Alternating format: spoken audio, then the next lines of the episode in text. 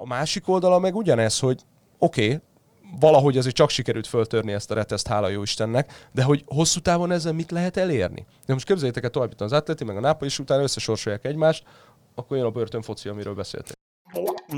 Yeah.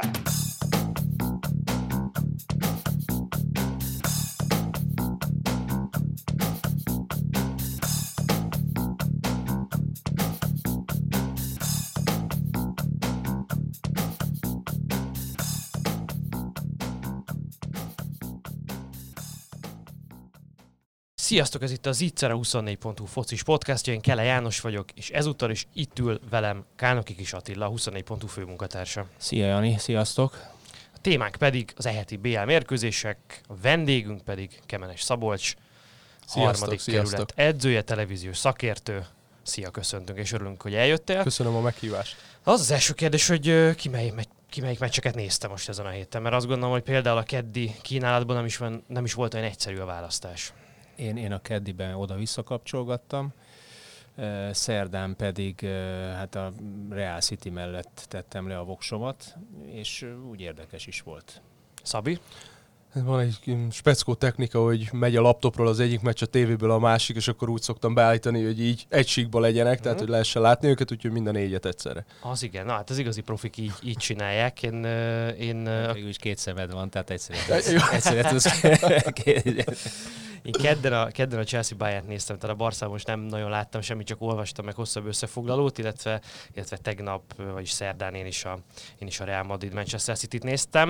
Melyikkel kezdjük? Menjünk visszafelé, talán frissebb még az élmény a City meccsről meg talán az érdekesebb is volt. Igen, az, az számomra, számomra egész fura volt. Én, én őszintén szóval nagyon bíztam, talán pár adás előtt beszélgettünk is arról, hogy én azt látom a, a Real Madridban, hogy, hogy valamit újra elkapott ez a Zizu, és újra jól működik a gépezet, és őrült pekhére, ugye, pont két-három héttel ezelőtt belekerült a csapat egy, egy gödörbe, ami egyébként minden csapat életében van, ugye egész addig, ha jól emlékszem, 15 meccset nyertek, és talán hat döntetlen volt, és most volt becsúszott két vereség is, és ugye itt a harmadik szinte egymás után, vagy egymás követő alkalmakkal, ami, ami egyébként összességében pech. És most is azt láttam ezen a csapaton, hogy, hogy jó-jó, kiváló a, a védekezés, nyilván erre fekteti most a, a hangsúlyt, ezt jól lehet látni, még akár Krooszt is beáldozza, vagy néha Modricot azért, hogy a Valverde játszani tudjon, és nagyobb stabilitást adjon a, a Casemiroval a, a, a védekezésnek. Kicsit talán a felálláson is változtatott, de, de én, én nagyon hittem benne, hogy, hogy megint csodát tud tenni, és tavasszal megint jön a nagy Real Madrid menetelés, de pillanatnyilag úgy néz ki, hogy elől kevesek. Hát nagyon, nagyon kevesek, amit én látok. Elég ránézni azokra a számokra, mióta nincs Ronaldo. Hogyha a bajnokságot nézzük, ugye nincs két gól per meccs ö, átlagnál a Madrid, ami, ami azt gondolom, hogy azért elég kellemetlen. Viszont nekem a City volt nagyon meglepő. Tehát az, hogy, hogy gyakorlatilag a két labdabiztosabb játékosát föltette támadóba, és egy ilyen 4-4-2-be védekezett Guardiola úgy, hogy bal oldalon olykor már balbeket játszott Gabriel Jesus, azért az egy nagyon bátor vállalás. És az első pillanatokban így mondtam is, hogy én öreg fiúk mérkőzésnek tűnt ez az egész, hogy akkor most egyszer ti támadtok, mi tolódgatunk, aztán majd mi támadunk, ti tolódgattok. A 30. perc körén jött az első fűtje, aztán a 45-ig szinte végig. Igen, de, de, de abszolút jogos volt. volt. Abszolút, abszolút jogos volt. volt és a, ami, ami számomra nagyon érdekes a Madridnál, hogy borzasztó keveset futnak. Tehát, hogy most is 106 kilométert ment a csapat, 112-t a City, ami azért brutális különbség, ha azt veszük, hogy nem, a, nem egy, egy nagyon védekező és egy nagyon támadó csapat, hanem két nagyjából hasonló stílusú csapatról beszélgetünk, ekkora drasztikus különbség nem szabadna, hogy legy, kellene, hogy lennie. És uh, egy picit azt érzem a spanyol futballon, de lehet, hogy nem fogtok velem egyetérteni, hogy egy kicsit olyan, olyanok most, mint az olasz futball volt 5-6 éve. Egy picit öreguras, kicsit kényelmes, kicsit eljátszogatunk, most egy kicsit mi focizunk, aztán ti, tehát hogy, hogy az olasz futball volt ilyen egy jó pár évvel ezelőtt, most és én ezt betudnám ennek a Ronaldo-Messi hatásnak, ami évekig jellemezte a La Ligát, és ez, ennek a versenyfutásnak, és ennek a hiányának, az, hogy egy picit megült a bajnokság, és nem tud egy olyan kvázi egyéniséget felvonultatni a bajnokság, mint amilyen messzi. Tehát nincs igazából párja most jelenleg Lionelnek. Ez nagyon érdekes, amit mondasz a spanyol bajnoksággal, mert abszolút nem ide tartozik. Ott van a Hetafe, aki az Európa Ligában egyébként bravúr, bravúra halmoz, éppen az Ajax ellen az előző Igen. fordulóban, és ők, ők, ők, az a csapat, aki kifejezetten sokat pressingelnek és nagyon agresszívan játszanak a spanyol bajnokságban, és ezzel nem is nagyon tud mit kezdeni a mezőny. Tehát egy Valencia ellen nyertek 3-0-ra nem régen, olyan futball, hogy Valencia, azt sem tudtam, erre van az előre. Kaptak egy, egy komolyabb pressinget, ezzel, ebbe a szempontból egyetértek, hogy Spanyolországban a játéknak ebben az elemében, mintha lenne egy kis lemaradás.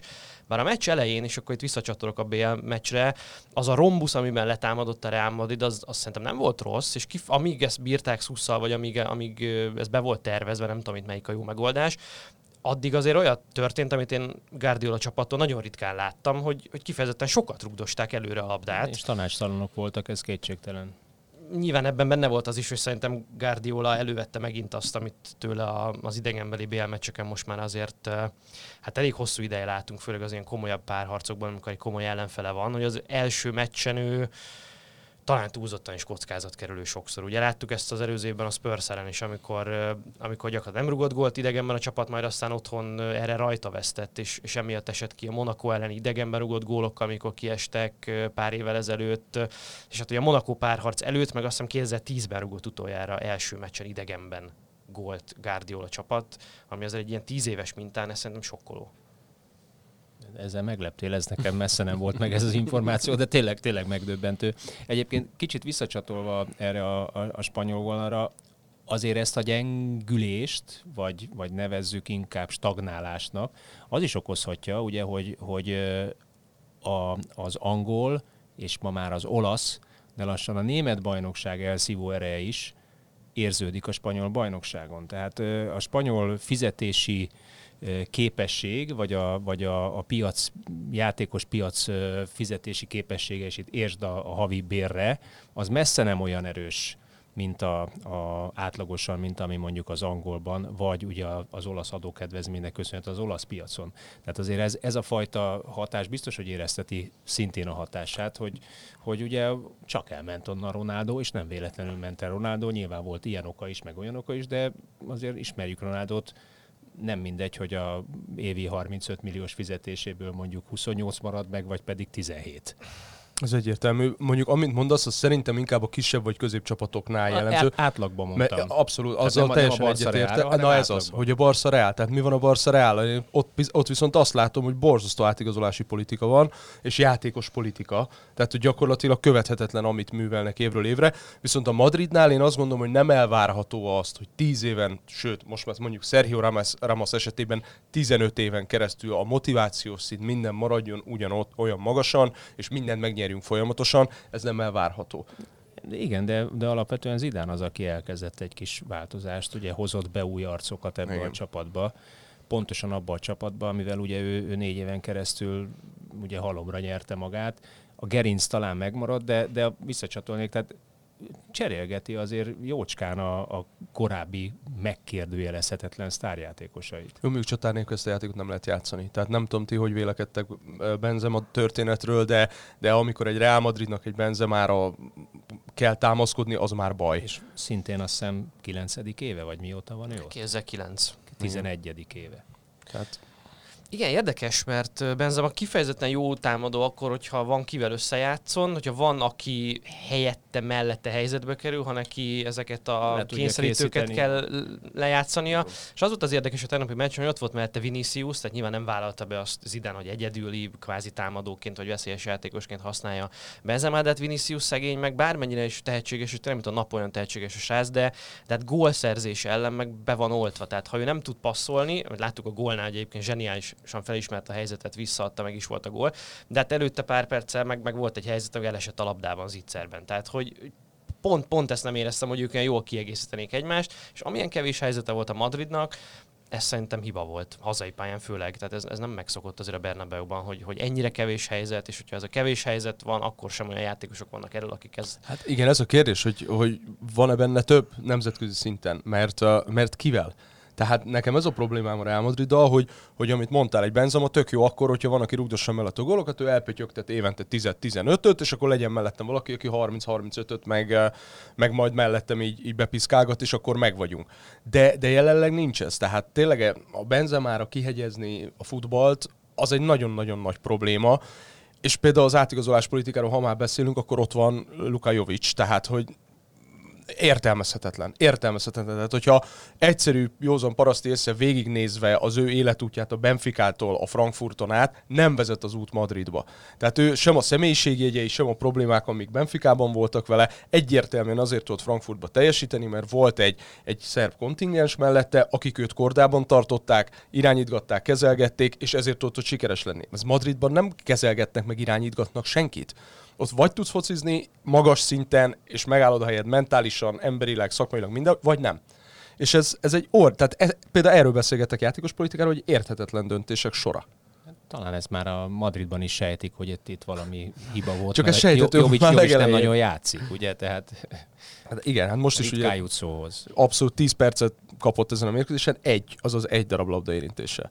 Tehát amikor hazai pályán menni kéne, egy győzelmet kéne kiarcolni, nyilván el kell jutatni hozzá a labdát, én ezt értem.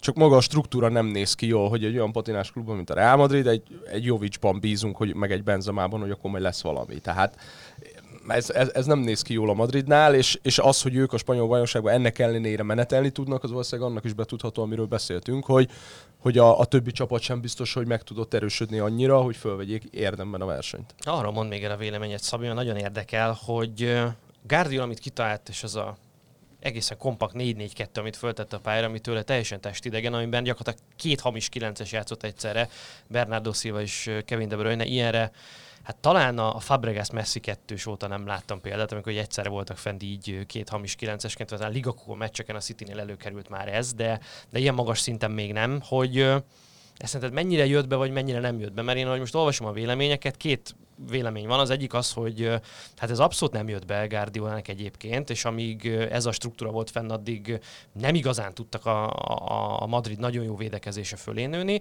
Aztán, ahogy hátrányba kerültek, becserélte Sterlinget, aki, aki egyébként sérüléssel bajlódott, visszaállt ez az eredeti 4-3-3, és akkor azonnal felszabadult De Bruyne, több labdát kapott, tudott irányítani, és megfordult a mérkőzés. Te hogy láttad ezt? Mert itt vitatkozik két elmélet egymással. Hát az egész és onnan indul, és akkor egy kicsit így általánosságban, a, akár már a Nápoly meccsről is beszélgetve egy kicsit, hogy nagyon nem mindegy, hogy mit mutat a világnak a labdarúgás. Tehát most képzeljétek el azt a történetet, amikor mondjuk egy Atletico Madrid meg a Nápoly továbbjut, és összesorsolják őket, és mind a két csapat áll a 16-osán, és senki nem fog támadni. Moldova ezt megírta annak idején. Hát, Börtönválogatott, az megvan, ugye? Abszolút. Tehát, hogy most képzeljétek el ezt a jelenséget. Tehát egy kicsit nekem ismét egy ilyen transfer periódusban van a futball, hogy eddig az elmúlt két-három BL szezonban brutál gól mennyiség az egyenes kieséses szakaszban, most csak gondoljunk a Liverpool-Róma meccsekre, vagy ilyesmire, és most pedig jön egy olyan effektus, hogy kézifék, és mindenki ezt a tutip focit játsza, és ha már egy Manchester City a tutip focit játsza, akkor mire számíthatunk? És ez egy nagyon rossz jel szerintem a világ labdarúgása felé, hogy egy olyan edző, aki egyébként ténylegesen a támadó futball non plus ultrájának mondható, az meghúz egy olyat, hogy a Gabriel Jesus balbeket játszik, mert nagyon sok szituációban szinte ő volt az ötödik védő bal oldalon, és a két legjobb labda kihozómat fölteszem csúcsékbe, az azt jelenti, hogy semmilyen módon nem akarok labdát kihozni. Tehát valakba rugom, aztán majd valami lesz, és ugye Ederson 90 méteres kirúgásaival próbálkozom, az nagyon rossz üzenet. És szerintem attól el, nyilván Persze fontos, hogy győzött a Manchester City, nagyon jó, idegenben megverték a Real Madridot, tök jó, de az összkép, amekkora felelőssége van ezeknek a csapatoknak és edzőknek, az számomra egy kicsit elkeserítő abból a szempontból, hogy ha újítás, akkor Gárdiót lától azt az újítást várom, hogy szétfocizom valamilyen módon a Madridot, és kitalálok valamit. És nyilván persze lehet, hogy akkor nem nyernek kettő egyre, hanem kikapnak három kettőre, mondjuk, vagy nem tudom, de, de én azt gondolom, hogy ezeknek a csapatoknak megvan a maga felelőssége, ahogy például a Nápolyt nem értem ezzel a Gattuso féle 5-4 1 és, és voltak olyan grafikák a mérkőzés közben, hogy 12 méter volt az utolsó védő és a támadójuk között, ami totálisan abszurd, és ha Nápoly, akkor azonnal rávágnátok a 4-3-3-4-4-2-es totális futballt, és letámadunk, hát, és passz, és passz, és passz. Így van, abszolút. Gyönyörködött benne a világ egyébként. Erről, pontosan erről van szó, és ezzel szemben most bekapcsol, bekapcsolsz egy Nápoly meccset, és és a borzadály ne továbbja. És nyilván eredménye, ered, hát eredményes? Kérdezem én, eredményes? Hát most az volt speciális. Valamilyen szinten valamilyen igen. Szinten. De én a, én a, a Guardiolánál azért annyit megjegyeznék, hogy, hogy ugye a Manchester City és Guardiola pillanatilag áll egy szituációban. Bajnoki címre semmi esélye, ugye, ami az angol futballban a, a, az első. Ellenben ugye több mint, ha minden igaz, számítás igaz, akkor ezer milliárd eurót toltak már bele ugye ebbe a, a mutatványba a Manchester City tulajdonosai, mindezt azért, hogy bajnokok ligáját nyerjenek. Tehát én a Guardiolán inkább azt látom, azt nem mondom, hogy elengedte a bajnokságot, de valószínűleg viszonylag meg tudják tartani magabiztosan ezt a BL pozíciót, hogy jövőre is BL főtáblások legyenek. Ellenben, ha, ha. ha, ha igen, ellenben, ugye pillanatilag egy kifejezett célfutballt játszott ezen a mérkőzésen. Tehát azt mondta, hogy hogy lehet megverni idegenben ezt a Real Madridot, így.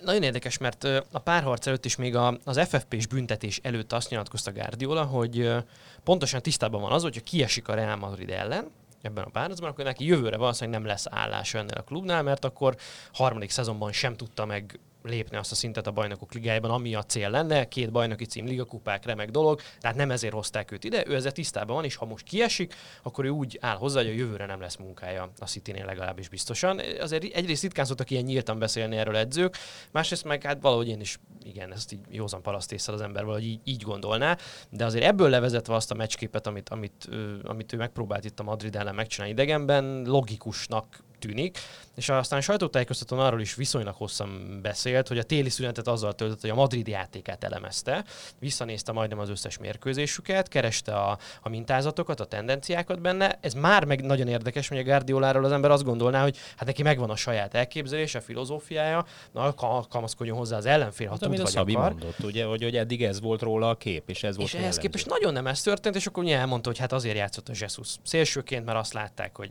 hogy széleken bontható sokkal jobban a, a Real Madrid, középen nagyon sűrűek, nagyon jól védekeznek, viszont a szélső beadásuk ellen nem annyira tudnak jól. A Sociedad rugott neki két góltalan beadásból a, a kupa meccsen nem olyan régen. most is ebből született. Másrészt meg ugye, hogy a, a Carvajal fölfutása a jobb oldalon nagyon veszélyesek, amikor ők átmennek védekezésbe, támadásba, és oda kelt egy nagyon gyors ember, aki fegyelmezett is, és aki jött Carvajal folyamatosan, ebből lettem Jesus sokszor egyébként bal hátvéd, mindig jött a Carvajal visszafelé, és hogy ezért találta ki ezt mondom, jól működött valamennyire, bár a meccset hogy akkor nyerték meg igazából, amikor visszaálltak az eredeti formációjukra, de az, hogy Guardiola ennyire pragmatikusan gondolkodik, az, a, az tényleg lehet egy ilyen korszakhatár akár az ő karrierjében, vagy, vagy kicsit itt a modern futballban is szerintem. Abszolút, ez egyetértek, és ez jó, hogy van ilyen. Tehát félreértés ne esik, ez jó, hogy van ilyen, csak az üzenetre kell nagyon vigyázni méghozzá azért, mert hogyha megnézitek, hogy a világ labdarúgásában dolgozó emberek, edzők, játékosok hogy gondolkodnak, a mintázat általában az szokott lenni, hogy aki a BL-t megnyeri, annak a taktikáját, struktúráját próbálják követni a világban nagyon sok helyen. És ezért, ezért nagyon örülök, hogy az Atletico Madrid soha életében nem fog bajnokok ligáját nyerni, mert annál szörnyűbb, mint nézni 4-4-2-be tolódgatni a csapatot, és amikor hozzájuk kerül a labda, olyan pánik, hogy az elképzelni nem lehet, és azon gondolkodnak, hogy adják vissza minél gyorsabban az ellenfélnek, mert nem tudnak vele mit kezdeni. Tehát most képzeljétek el ezt, amikor ez lenne a világ vezető és ezt kellene nézni. Szörnyű lenne. Tehát ezért mondom azt, hogy teljesen egyetértek, és nyilvánvalóan Guardiolának most van egy nagyon komoly célja, mert ha idén nincs BL, akkor lehet, hogy soha többé nem lesz BL a Citynél, mert ugye kizárás, stb. stb. Ez valóban így van. Tehát kell, egy, kell egyfajta logikus gondolkodásmenet a, az eredményesség érdekében. Csak maga a futball aspektus nézve, nagyon fontos, hogy ezek a csapatok és ezek az emberek olyan tendenciát mutassanak, amit mutattak éveken keresztül. A Real Madrid, a City, az elmúlt két évben a Liverpool, tehát kell, hogy legyenek ilyen mencsvárak a futballban, mert különben belehalunk az 5-4-1-4-4-2 tolódásokba, labda nélküli játékokba, és hogy, hogy az a lényeg, hogy, hogy, hogy semmiképpen ne futballozzunk. Tehát szerintem ez, ez nagyon fontos, hogy, hogy ezt elkerüljük, és legyenek igenis előre mutató edzők, játékosok, csapatok, akik semmilyen módon nem úgy értelmezik a labdarúgást, hogy jaj, csak ne legyen nálunk a labda. Tehát ez fontos. Nagyon érdekes, amit mondasz, és itt csatolnék akkor át a Barcelona és a Napoli párharcára, ahol a Napoli a saját szempontjából logikusan gondolkodott, vagy úgy gondolkodott, hogy te most elmondtad, Szabi. Ilyenkor nem inkább a, a nagyobb csapat felelősség, az, hogy a Barcelona viszont hát teljesen meg volt lőve, hogy mit kellene ezen a szöges drót ellen csinálni. Messzinek hagyjuk oda a labdát, látni. és hát ha, de hát nem. Most nem. Én a Barcelonánál nem már csak most idén, tavaly is már komoly problémát éreztem. Tehát valahogy, valahogy ugye elfogyott az a fajta varázs és üzenet, és nyilván, és itt vissza tudnék csatolni a Real Madrid, kiesik egy Ronaldo, azért az komoly űrt hagy maga után. Tehát ez nem lehet pótolni. Kiesnek kulcsjátékosok a Barcelonából, kiestek, ugye évek alatt több is, őket nem lehet pótolni. Busquets nem lesz fiatalabb. Messi sem lesz fiatalabb, tehát Messi, Messi lassan nem tud nyilván annyit futni, és annyiszor beindulni, sokkal többet készít elő, abban is zseniális egyébként, mind a mellett persze rúgja a gólokat is, de, de mégis, tehát az a fajta sorozatterhelés és csúcsterhelés egyre többször fogja kihozni azt, hogy az az egy-két kulcsjátékos, aki képes ma pillanatilag meccseket eldönteni a, a maradjunk csak egynél, nem is tudom, van több a Barcelonában, aki képes meccset eldönteni momentán. Tehát az a kulcsjátékos, vagy kulcsjátékosok, akik képesek eldönteni, nem fogják tudni tízből tízszer hozni azt a formát. Pláne nem szerda szombat ritmusba. Tehát beleesnek egy kis űrbe, akkor ez van, tanácstalanság, mert a többiek meg nyilván rájuk támaszkodnak, valószínűleg nincs is megadva az a szabadság nekik, hogy hát fiam, akkor most a messzinek sem megy, meg ennek sem, akkor te fogod eldönteni a meccset. Hozzá sincs szokva így akkor hogyan? Tehát amikor szembe kerül egy ilyen 4-5-1-es, vagy gyakran 5-5-ös kilépegetős falba, mert úgy zártak vissza, hogy lényegében 4-5 méter volt minden játékos körül, és hálózták állandóan az ellenfelet, nem nagyon tudnak vele mit kezdeni. Nincs ötlet, nincs kreativitás. Ha éppen nem megy a zseninek, akkor nem tudunk mit csinálni. Az is eszembe jutott, és még itt mindig Barca Real Madrid párhuzam, hogy, és főleg amikor ilyen mélyen ülő védekezéssel találkozik mondjuk egy-egy ilyen csapat, hogy az utóbbi években mennyire felértékelődött a szélső hátvédeknek a szerepe. Nem kell tovább menni a Liverpoolnál, Alexander Arnold gyakorlatilag jobb hátvédből irányítja a Liverpoolt, Robertson is egy nagyon offenzív típusú játékos, föl tudják törni ezeket a mélyen ülő védelmeket, és akkor megnézem, hogy kik játszottak a Barcelonában és a Madridban ezen a két BL mérkőzésen. A Barszában Junior Firpo és Szemédó volt a két szélső hátvéd, hát elnézést, és Junior Firpóról jött egy, egy gól, az nem tudta átvenni normálisan a labdát, de Szemédó sem volt egy kifejezetten sikerült igazolás. A másik onnan a, a Madridnál ugye Ferlan Mendy, aki védekezésben egy egészen pazar játékos, de hát majdnem sír a lábán a labda, hogyha előre kerül szegény, és, és Kárvahál, aki meg talán itt az egyetlen olyan játékos, aki azért nagyon jó szélső átvéd, előre-hátra is nagyon jól dolgozott, de hát láttuk azon a mondjuk nevezük így, hogy szerelési kísérleten, amit ott bemutatott, hogy finoman szólva sincsen jó formában. Azért itt szerintem hatalmas lemaradás van a, a kifejezett élt csapatokhoz képest a Barca Madrid vonalon.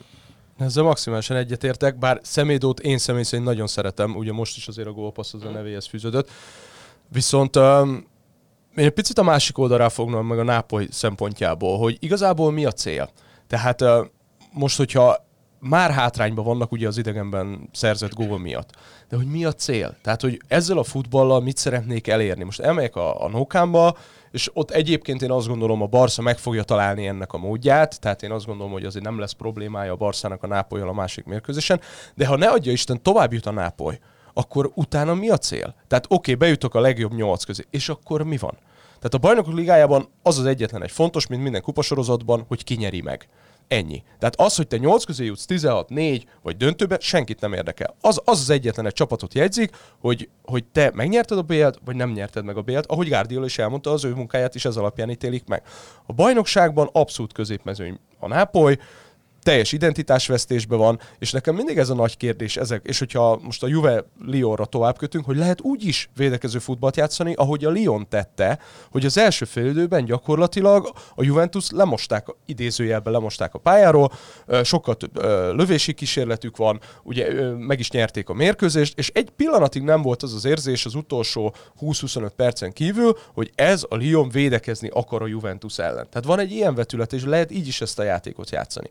Tehát, hogy amit mondasz, az abszolút így van, hogy a spanyol szélső védőknél, vagy a spanyol csapatok szélső védőinél nem érzed azt a dinamikát, lendületet, amivel elkényeztet minket a Liverpool például, ez egyértelmű, ez teljesen egyértelmű.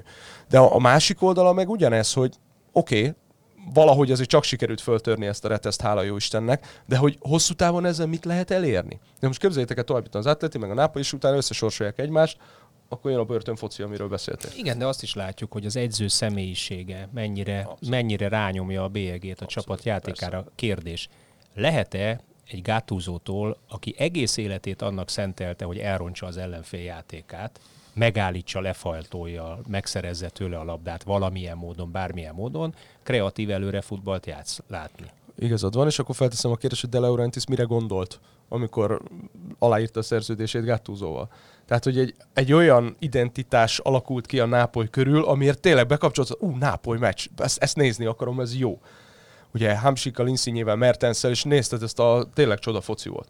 De most bekapcsolod, és úristen, gyorsan el kell kapcsolni, mert ez nézhetetlen. Tehát, hogy... Kicsit azt érzem, hogy pánikol De Laurentiis is, és a Nápoly is. Azért az elmúlt évek az olasz bajnokságban úgy alakult a sok ok miatt, hogy a Nápolynak azt, hogy mondjuk a BL-be jut, az nem annyira volt kérdés. És akkor lehetett játszani ezt a picit naív, picit ilyen régi módias felfogású támadjunk, a szári focia ugye birtokoljuk nem tudom, 70%-ban a labdát, és tényleg nagyon szép volt a szemnek, de hát a legjobb szezonjukban sem tudták meg sem közelíteni igazából a Juventus, és nem volt nagyon sanszuk a bajnoki címre, viszont hát nem voltak olyan kihívóik, akik ezt a futballt megkontrázzák, gyakorlatilag a négybe jutásuk nem volt veszélyben soha. Azért most ez nagyon másképp van, az Atalanta felemelkedésről a múlt héten beszéltünk érintőlegesen, az most ébredezik a, az Inter, előbb-utóbb szerintem majd a, a Milán is összeszedi azért magát, főleg, hogyha igazak a rangnik. Szabi ebben nagyon reménykedik. Nagyon, igen.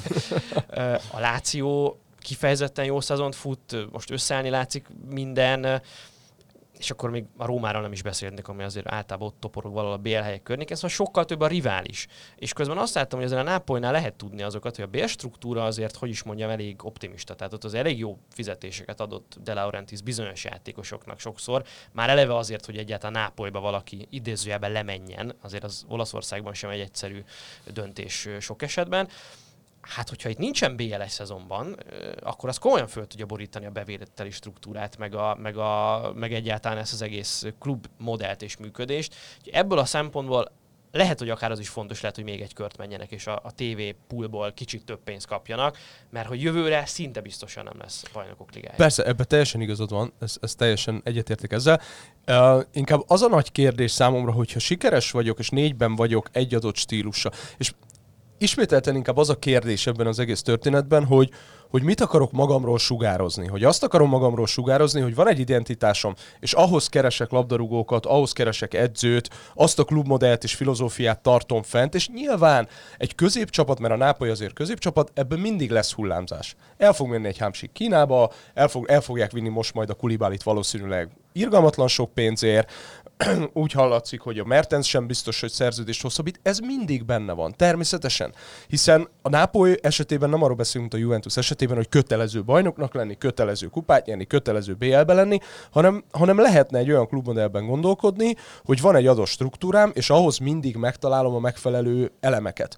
De most én nekem mindig az volt a kérdésem, hogy például Joao Félix esetében az Atletico Madridnál, mi, mi vonzott a Joao Félixet az Atletico Madridban? Tehát aki tud futballozni nagybetűvel, az miért megy el tolódni Madridba?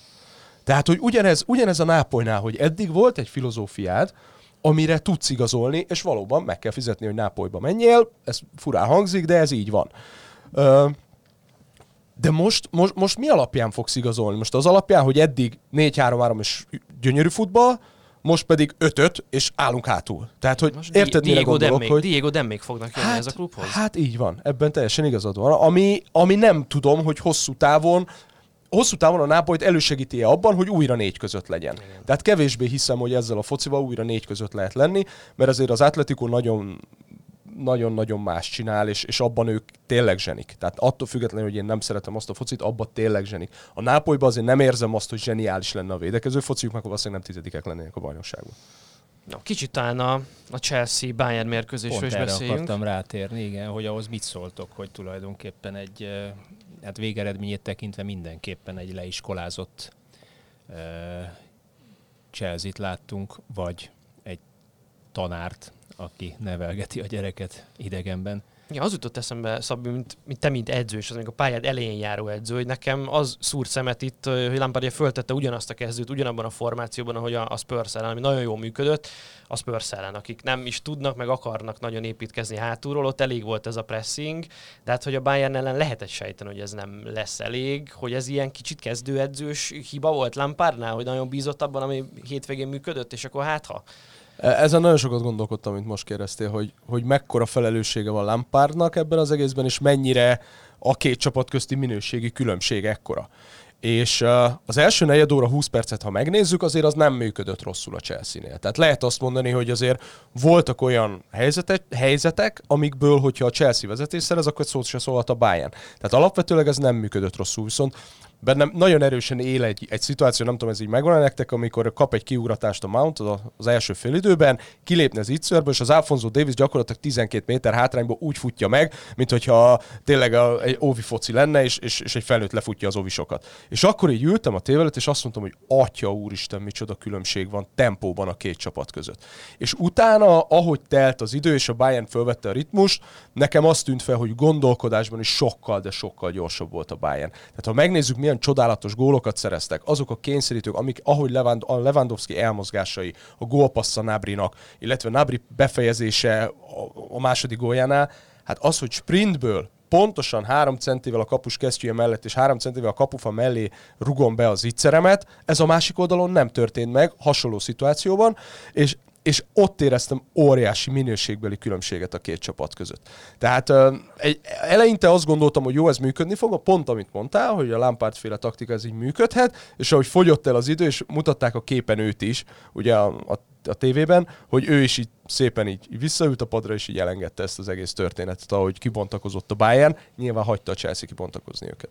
E, ez lehet kicsikét a német futball üzenete is, mert múlt héten is azt láttuk a Dortmundtól és a, a Lipcsétől, hogy elképesztő dinamikával futballoztak. Tehát e, valahogy a német kontra spanyol futballban azt látom, hogy, hogy amit mondtatok is, hogy még az egyik kicsit ez a majd belassulunk, és akkor majd megoldjuk a, a kreativitásból, meg a nagy játékosok megoldják.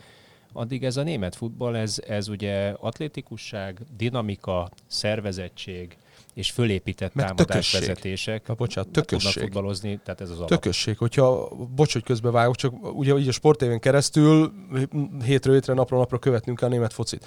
Hát egy Bayern Paderborn mérkőzésen, ha valaki azt mondja, hogy 88. percben kell megnyerni a meccset a Bayernnek azért, mert a Paderborn kénytelen védekezni, de agresszív, megy előre, csinálja, nincs szarva már, bocsánat. Ha bekapcsolsz egy Augsburg meccset, olyan focit látsz, hogy öröm nézni. És ezzel szemben, ugye amiről beszélgettünk, spanyol focit, átkapcsolod, és ez a Tologatás, öregurasan. Így, így van, van, öregurasan. És ebből adódik az, hogy a Bayern hétről hétre, ha elmegy az Augsburghoz, a Paderbornhoz, a nem tudom hova, tempóból meg kell oldani a meccseket. Tehát nincs az, hogy hagynak minket focizni, tempóból meg kell oldanom a meccseket. És ez irgalmatlan élesen jött ki most a Chelsea ellen, hogy hétről hétre megvan ez a tempó, fejben is, meg testben is. Nagyon durva volt. Lewandowski kidőlt, ugye ezen a mérkőzésen négy hétre legalább, ez azt jelenti, hogy a visszavágon sem fog tudni játszani. Talán a Dortmund elleni szuper rangadóra visszatérhet, szerintem össze fogják drótozni, ha nem történik valami komplikáció. Hogyan befolyásolja ezt a Bayernnek a szezonját? Mert azért mögötte azon a poszton komoly szakadék van. Úgyis, hogy azért Cirkzé néhányszor megmutatta, hogy komoly tehetség, meg azért döntött el mérkőzéseket, de hát az egészen más kávéhez, ha, ha nem lehet Lewandowski-ra számítani. Ez abszolút így van, ugye idén a szezonban ezt úgy próbálta megoldani a Bayern, hogy Nabri játszott fönt akkor, amikor mondjuk Levacsere volt.